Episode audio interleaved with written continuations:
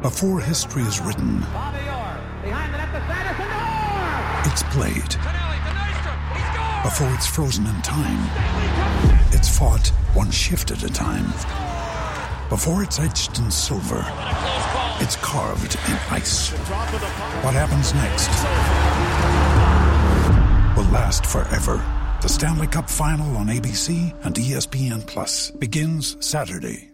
Now's the time to save 30% on wedding jewelry, only on BlueNile.com. Make sure your wedding ring is the one with your pick of diamond and lab-grown diamond bands, all hand-finished and graded for excellence. Or surprise her with something blue she'll love for life, like a stunning pair of sapphire earrings. Blue Nile's jewelry experts are available 24/7 to help, from fit questions to style advice. Right now, get up to 30% off at BlueNile.com. BlueNile.com. The following is a Podcast One Minnesota production. For those who simply can't get enough talk about the Vikings, we present Bonus Chatter. Bonus chatter about your favorite team that's unscripted, unfiltered, and uninterrupted. This is another edition of 1500 ESPN's Purple Podcast. Hello and welcome into another episode of the Purple Podcast. I guess I could say a special episode. Matthew Collar here with you. And from inside the pylon, the Scouting Academy, probably other stuff too, my buddy Brandon Thorne, who I consider to be my favorite go-to guy for analyzing offensive lines. How are you, Brandon? I'm doing good, Matt. Thanks for that introduction. I appreciate it. Well, sure thing. Now, it's funny because I imagine not too many fan bases are thinking about their offensive line as much as people here in Minnesota. I mean, if you're a good offensive line, you're all set. If you're a bad offensive line, maybe you're hopeful, but I would describe the Minnesota fan as being terrified of what could happen on this offensive line after watching last year and after watching the preseason so far. They had one decent game against Seattle, but then a really poor game against the San Francisco 49ers. So I don't know if you'll be able to calm people down here, Brandon, but we'll start in a good place for you, which is Pat Elflein. You helped me analyze some tape for an article that I did on Elflein earlier this offseason. If people didn't read it, they could go back and take a look. But why don't you tell me again, as you've told me several times since he was drafted, why you are very high on Pat Elflein? Just studying his tape, first of all, it was really just really solid tape. A whole lot, just really consistent, you know, in his technique, executing his assignments. He was just technically sound player, but he also played with that edge, you know, that makes offensive line, you know, in general special, that competitive toughness that you love to see at an elite level. So that, and then, you know, he's strong as well, plays with really good leverage, was an excellent wrestler in high school, and you can kind of see some of that, the way he uses his hands to gain leverage on guys in the run game especially. So there's a lot of little things that I liked about him that added up to me thinking, you know, I thought, you can get him at the end of the first, early second, and, you know, that'd be good value. So to get him where Minnesota got him, you know, I was excited about that. And everything in preseason that I've seen, and I've watched every snap that I know of, unless I turned it off, you know, on a series too early or something, I think he did really well. You know, I think it confirmed a lot of things that I saw on tape, and he looked comfortable out there. I mean, maybe, you know, a handful of missed assignments, but that's what preseason's for. And as a rookie, you know, I thought he looked really good. So I'd be excited about him. One of the things that I've been thinking about with Elflein is just how he could improve the running game with his power and athleticism, because I feel like that was something. Right. It was second-level blocks. Yeah. We've seen a lot of those in the preseason. Really missing so much on last year's offensive line, though I would say everything was missing last year on the offensive line. But with Dalvin Cook here, this team is going to run outside zone scheme all day long, I think, with Cook, because he has great vision and patience. He's very smart running back, and I don't know yet if Elflein is going to be the starter. We thought that we would know after the third game, but then Mike Zimmer has thrown some change-ups at us, so we're not really sure still who the starting five offensive linemen are going to be, whether it's going to be Elflein or Nick Easton. But if Elflein is the starter there at center, how much does that benefit the running game? I think it benefits the running game tremendously, especially with outside zone, because, I mean, they ran that quite a bit at Ohio State. They ran a lot of zone inside and outside, and I think that'll be just a natural fit for him, you know. And with everything I said before in terms of the skill set, I think, you know, you're matching up his skill set well with the scheme at that point if you're going to more of a zone type of base. So that's just for him personally, you know. That, of course, there's different skill sets on that offensive line that, you know, talk about, but yeah, that's a great fit for Elflein. Well, I wanted to start with the good first, and now, okay.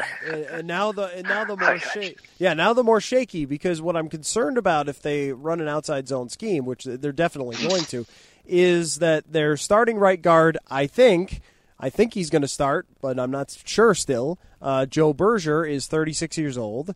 The starting left guard, Alex Boone, I was watching him closely the other night, and there was a play where they ran an outside zone run, and he had his eyes right on the linebacker. He's looking back. He's going to turn to hit the linebacker. Linebacker hits him, and he goes flying because he just didn't have balance or leverage or whatever it might be, and he got crushed, and then Dalvin Cook got taken down right after that when it could have been a big run if he had made his block there.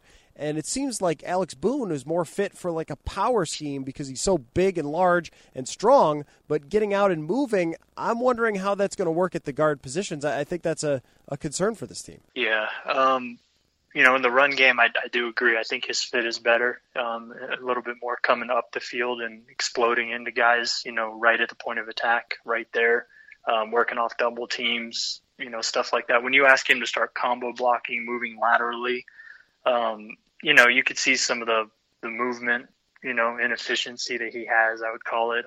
You know, he's had a lot of injuries, mm-hmm. and I think that is kind of worn on his big body, like you mentioned, because he has, you know, he's 6'8". Legit 6'8", I think, and 310. So he's definitely a big dude, and you know, so the movement part, I don't think that he would necessarily succeed at, you know, as much as, you know, he would in the other type of scheme. But pass protection, he's a good player. I think he was, you know, so I think just for that, you know, he's worth it to keep in there because obviously on this offensive line, I don't think you have a better option.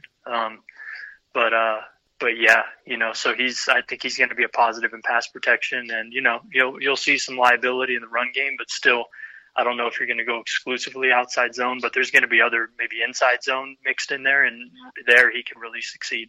I think where people are the most worried is on the two tackle spots. Last year they were disastrous, and I mean, part of it is the injuries, but even with Andre Smith and Matt Khalil in there, they really struggled to protect Sam Bradford. Now it's Riley Reiff and it's Mike Remmers, two guys that they spent a lot of money to bring to Minnesota. And the way I've looked at them, Brandon, is there will be good times and there will be bad times with these two players. I don't see them as top-notch pass protectors, but I also think that they should be majorly positive in the run game.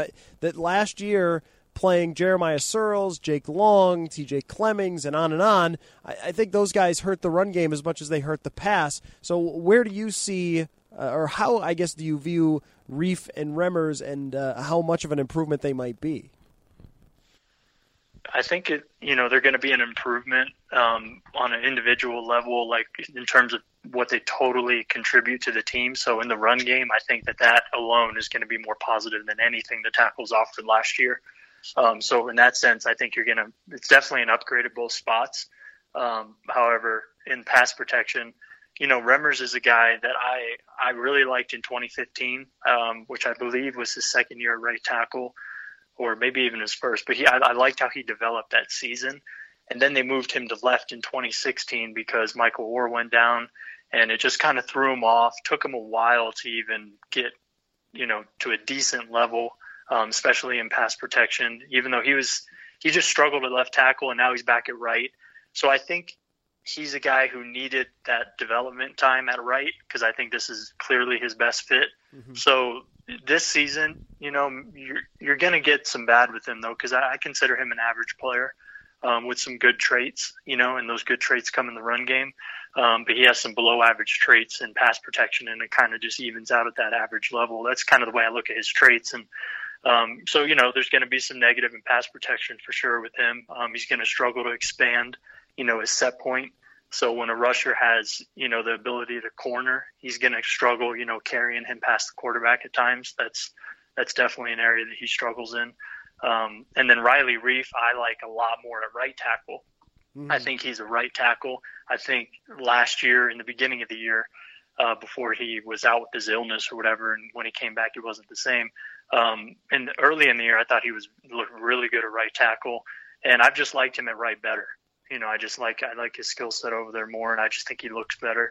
So him playing, so as an individual, I like his skill set, but at left tackle, man, I mean, I think that, you know, it's kind of similar with Remmers, but I think he is a step above. He's more kind of an average pass protector, in my opinion. The one thing that I notice about Riley Reiff is that he's got some flexibility and athleticism to him, and I feel like when I watched him go against athletic pass rushers, he did okay when I was going back and looking at his 2015 tape, but where he really was struggling was against power rushers, and Everson Griffen ate him alive in the tape that I watched. I feel like if people are expecting Sam Bradford to have 5 seconds to throw and is going to have long developing routes this year, then maybe you've set the bar a little too high. Yeah, I mean, you know, if you're matching up against guys like Everson Griffen, you're talking about a guy who I just was saying is an average pass protector against an elite pass rusher.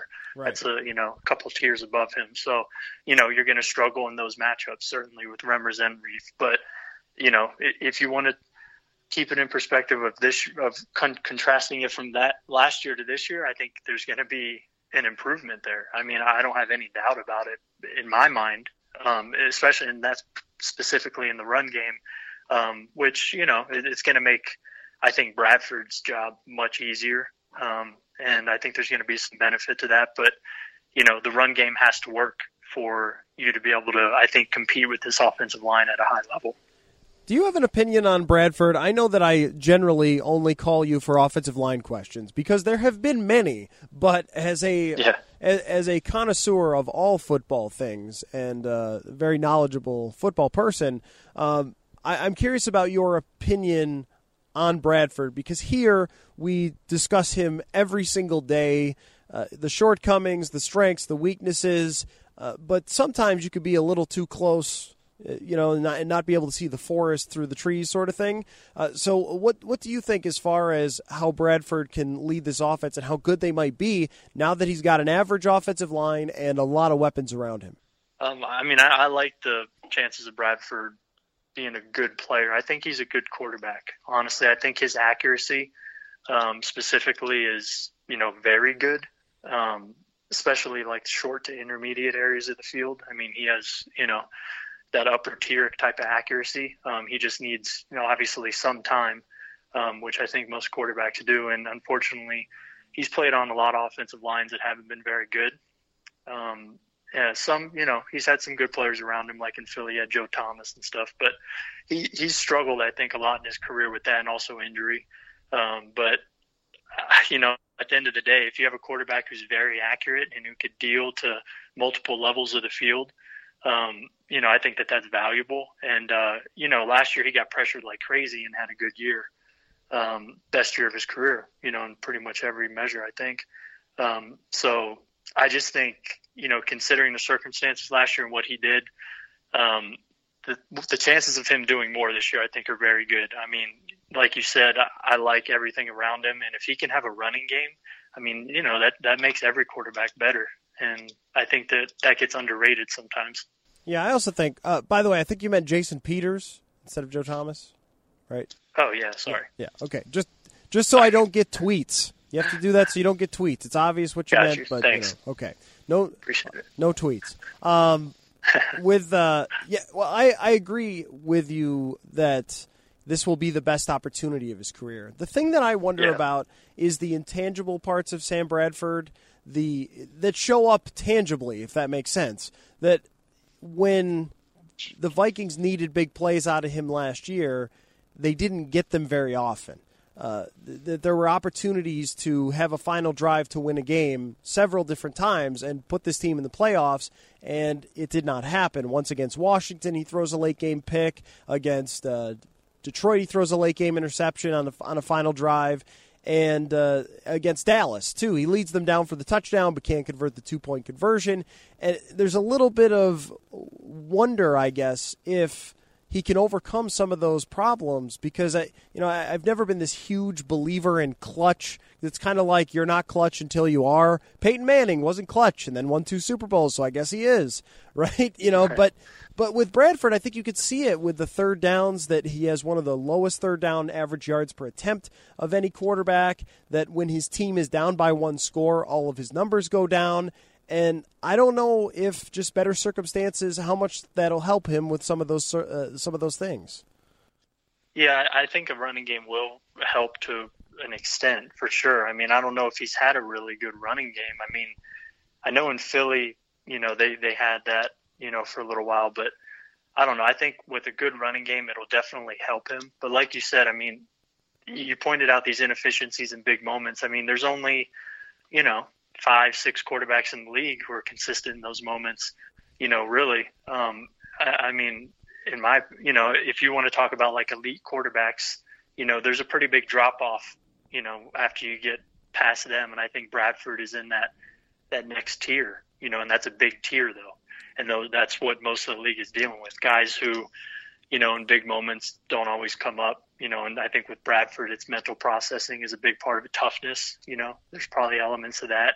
Could be a little shell shocked from early in his career. There's a lot of different things it could be, but, it's just in the grand scheme of 32 quarterbacks in the NFL, I think Bradford's in the top 15.